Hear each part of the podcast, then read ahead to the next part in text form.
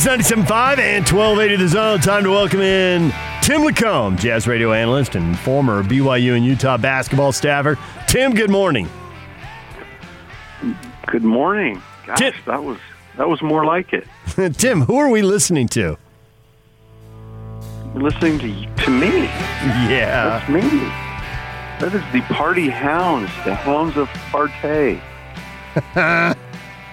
if you will. So we're just waiting for our, you know, COVID to go, but I've already got the tour ready. It's it's called Release the Hounds. Um, you know, from our from our cage that this pandemic's caused. Who let the you hounds out? Well, yeah, you're always you always got a snide remark, don't you? I've been told that I have to see you in concert, that you have the persona. It's a remarkable transformation from college basketball assistant coach turned NBA radio analyst Tim LaComb to rock star. But I have been told, like, you're the real deal. You totally make the transformation. And I was told this 100%. Okay, it started with a little bit of snide shot because we're guys and that's how it is. But it ended with, seriously, you have to see this. He's really, he's got it. He's got it. Well, that's very kind, Yeah. and um, I feel as though I do. You know, so let's. We just got to get this thing cleared up, and then we'll have a big party. Well, I'll get a vaccination when I can. So I understand Yeah, that's too. still a few months away, but uh, when we get there, uh, I'll roll up the sleeve and I would imagine you'll you'll be before me because you're older. You two are older. uh, so see, see how you are. I are. mean, we'll wait our turn. Yeah. All right, let's get to it. Enough of the happy talk. Tim, when you are doing the pre, half, and post game, and you watch the Jazz play like they played for the with the Nets for a couple hours there, or let the Nets play while they went up and got dragged up and down the court, uh, don't you really look forward to the post game show at that point? That's going to be a good time. Yeah, um, it, it it was really difficult last night to have you know really honestly to find anything positive out of last night. Um, I don't think there at the end of the day I don't think there was anything. Um, the you know the interesting thing is Quin Quin you know from being former coach he, he burned those two timeouts really quickly after really tough shot selection on one end and then you know the old matador defense. And it, it just didn't you know everything that we'd kind of seen leading up to that game would lead you to believe the jazz were in a pretty good place. I mean the spurs did beat the clippers last night. Um and the jazz really kind of drug the spurs around. So yeah it was it was hard and it is hard. You, you do not want a game like that for sure if you're uh if you're going to spend an hour talking about it So, if you're Quin Snyder, do you make any personnel decisions, alignments, uh, lineups, that type of thing? No, I don't think so. I mean, the you almost have to you have to look at the the body work as a whole. And I know that they, there has been some inconsistent nights, but I just didn't feel like there was a night where you know urgency and effort across the board was just not great. And I mean, you couple that with typically when you don't you don't play hard, you know, you don't really work hard on the offensive end to get what you want. Um, and then you know the, the thing just totally gets away from you.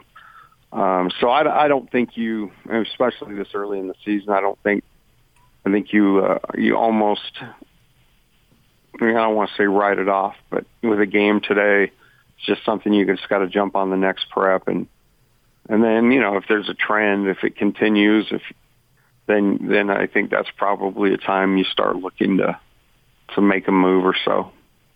I did like that Donovan Mitchell said we've only played two and a half good games this year out of seven, and that could be a little harsh. I mean, you could sit there and, and break the games down and maybe come up with a slightly favorable number, but the point is there have been multiple games that they just haven't been up to snuff. Yeah, and, and I totally agree with Donovan there. And, and the one thing I feel like the Jazz got a chance, you know, over the the long run because they, their leadership, the guys that are kind of out in front, I mean, they certainly, at least to the to the media, say the right things. You know, they they put things on themselves. I know Rudy was basically said, "Hey, I I didn't come with the urgency and, and intensity I needed to." Uh, you know, and Donovan said, "I you know this year I played like you know beep and." Um, so at least there's some ownership and accountability outwardly, which is always, I think, a positive sign. But then you you can't continue, you know, you can't continue to say that, um, you know, if if in fact you, the team's not playing great. So you do have to find a some sort of uh, method to try to get more out of guys. So I don't know that it'll continue. Just like I don't know that I can't say who's to say they don't come out and play like they did against the Portland, Portland and the Spurs.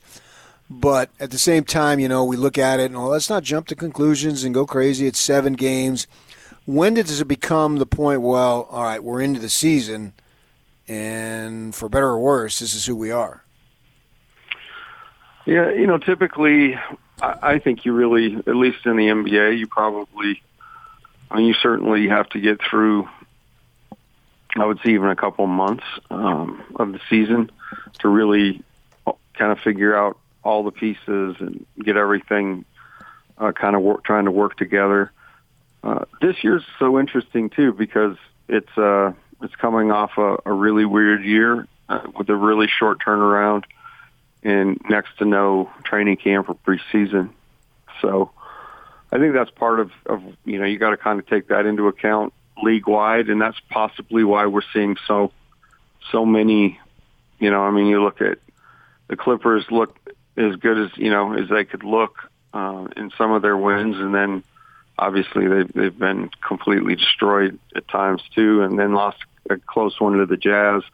So I think it's just early. It's really early, and then with everything pandemic related kind of wrapped into it, it makes for a little more volatile start. Well, certainly there have been weird scores all across the league, and the Jazz have been on both ends of them. But but there have been many teams who've been on both ends of them. So I get that. I think the frustration for a lot of Jazz fans is well, it's twofold. One, you just want what you want, and you want to sit down in front of the game and watch the Jazz play well. So there's that. But then I think there's also the fact that because they had so many guys back, and because there was kind of a thought that this could happen, but maybe the Jazz, because they had so many guys back, would be a little immune to it or would benefit from it. And if it's just a wash and they're going through what everybody's going through, I think to some fans, it feels like a missed opportunity. And to those fans, I'd say, yeah, you're probably right. What would you say? I, I would too. I mean, I kind of looked at the at at the start that way in my own mind, kind of looking at the schedule and the way that it lined up, and you know, thought, man, the Jazz could, you know, if they if they can play well, it's kind of set up to where they could perhaps even jump out early, you mm-hmm. know, and, and get ahead of the pack. So certainly uh, a missed opportunity in some respects, but I still go back to man, and I've said I say this all the time, so I apologize, but it's the coach in me. Um, you know, there, if you've never done it, you know, if you've never coached, if you've never played, you know, uh, at a really high level and, and you're a fan, the expectation is that, just like you said, you turn your TV on or your Xbox in, in this case, and you want, you know, you want to, you want your team to play well, and there are just certain nights that you think are givens. And as a coach, as a player, you know, you just know, like last night, KD's out. That should just throw a flag straight up in the air because I'm telling you, more times than not, it, it benefits the team that's missing a guy um, because those guys now are on high alert, and the other team's like, ah, oh, they're missing their dude. You know, we, we we're going to be okay. So there, there's a psychological part of that too that's pretty interesting. Um, and you know, unfortunately, last night it really was lost. That game was lost really in the first um, 10, 12 minutes, and or 14 minutes, and the Jazz, you know, unfortunately lost it because the effort was just not great. So what you're saying then that the Jazz should sit Mitchell tonight? No, actually, I, I'm saying the zone should sit Kinahan. Ah, nice. Give him a one one Nice. segment reprieve. I am sitting. Oh, okay. I thought you were one of those dudes that stood at your desk on a treadmill. I like it. No, I mean, you're so fit. For no, a no. I sit down. older gentleman. and- Oh, nice. Uh, come on, man. that's the standard. you need a haircut, no matter what generation you're in. Have you heard the rumors? They're all true. Oh, what are they? Just my hair. Come on, man. Okay, You're getting ready for the road. All That's right. what's going on, isn't it? you honor code violator, you. Yeah, I think that's what it is. I think I was suppressed and didn't really quit- have a chance to violate the code for 12 years, and so it's just all kind of coming out at once. well, that would be a cool local I know. band. I've been saying code that for years. the code violators. Seriously, that would be a killer name for a, a local kind of Provo band. Throw it out there.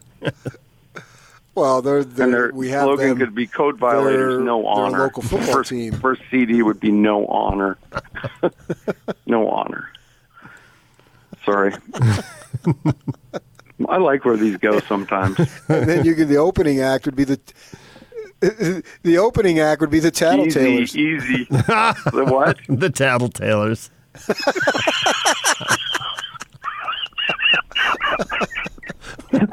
So good.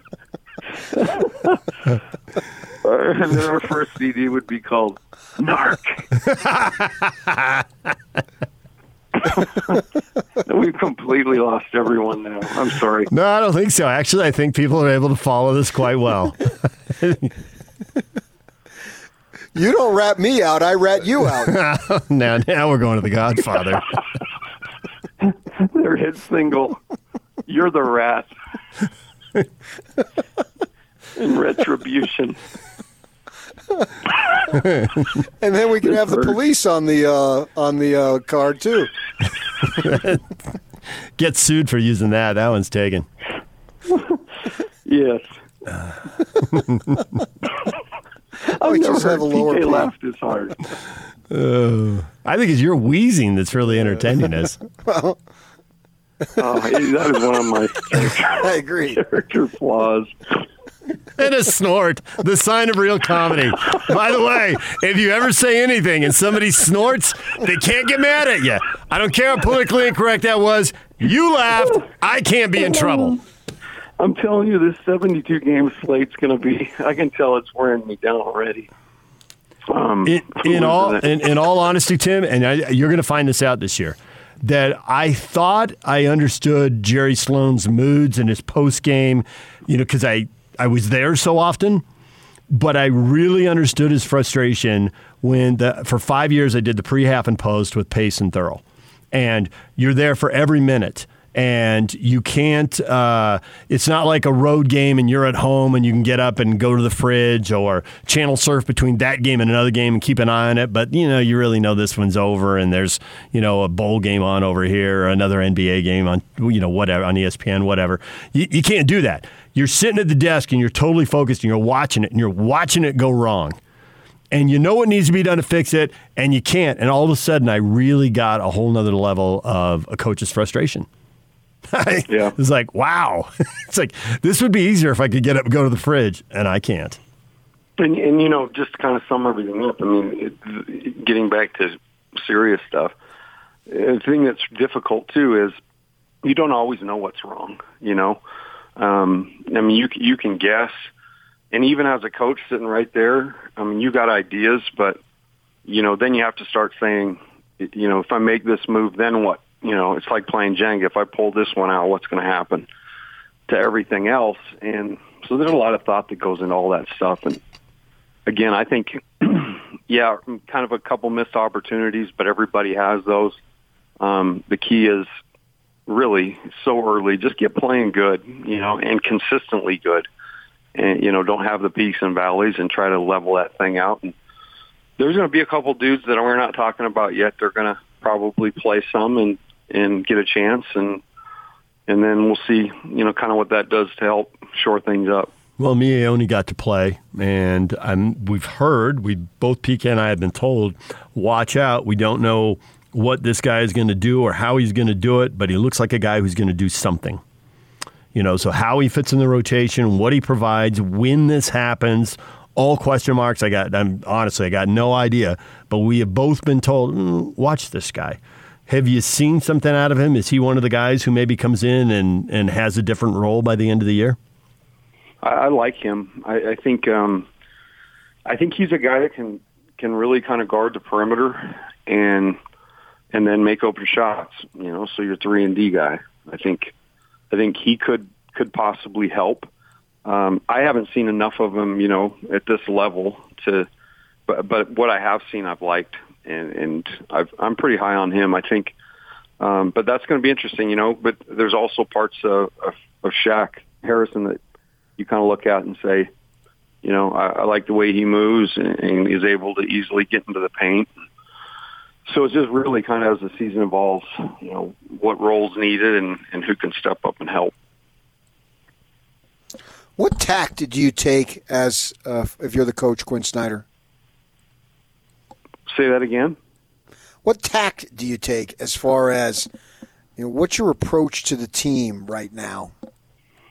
Well, you know, I think so much of that is the relationship you have with them, and just from a distance, and kind of like DJ's, you know, watching it, you really do begin to watch even beyond the game and body language and the way guys respond. And, and what I see is very, very positive always.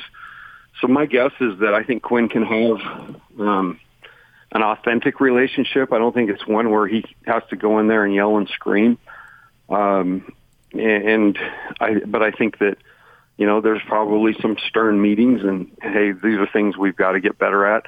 I do know, know, and one thing I've respected is I think the Jazz have, you know, always had a team that competes uh, for the most part. You know, there's been different guys in different years where it's been more or less, but I think that's kind of a non-negotiable with this organization. I think you you're going to compete. Um, so I think what I think the, the answer to your question, PK, is what kind of relationship do you have with your guys? I think uh, sometimes as a coach, when you don't have answers, that's I think when you yell and scream and just try to scare the answers out of the group. Um, but my guess is that Quin's probably a little more measured, and um, you know maybe if there's issues individual with guys, I think he can probably have pretty you know crucial conversations with guys and get through it um, and get what he wants out of it. Well, Tim, it's the Knicks tonight. May you have a happier post game show. Thank you. I, I just want to know what's the over under on how many times Yock said, let's go to break. Actually, it was only one this time. Okay. And probably during my wheezing and snorting, I would assume. No, he enjoyed that tremendously as a, as a guy who's oh, okay. married to a, a BYU uh, varsity scholarship athlete, softball player, right, Yock? Yeah and as a guy who goes there and has had family members work there, no, I so think he, that he, that discussion that. was in his wheelhouse. I think I think that just Perfect. put on the air stuff that has been discussed around the Hatch family table in beautiful Orem, Utah. Yeah, I kind of started to see a promo develop. You know, maybe put uh, you two guys in in uh, some rock and roll attire, maybe some leather, you know, some chains, and hanging from around your neck, and uh, you could be the the code violators. I, uh, that's the way I'm dressed right now. DJ in chains is exactly what we need. I went to UC Santa Barbara. I've been training for this for years. Oh, you guys are great. I went Thanks to ASU. You had to have that before you got in. that was part of the entrance test. That's true. check, check, check, and check.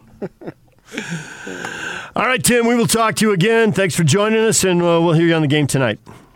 Sounds good. Thanks, guys. Tim LaComb joins Jake Scott, and they do the Jazz pregame, halftime, and postgame. The game in New York tonight is at 5.30, so the pregame starts on the zone at 4.30.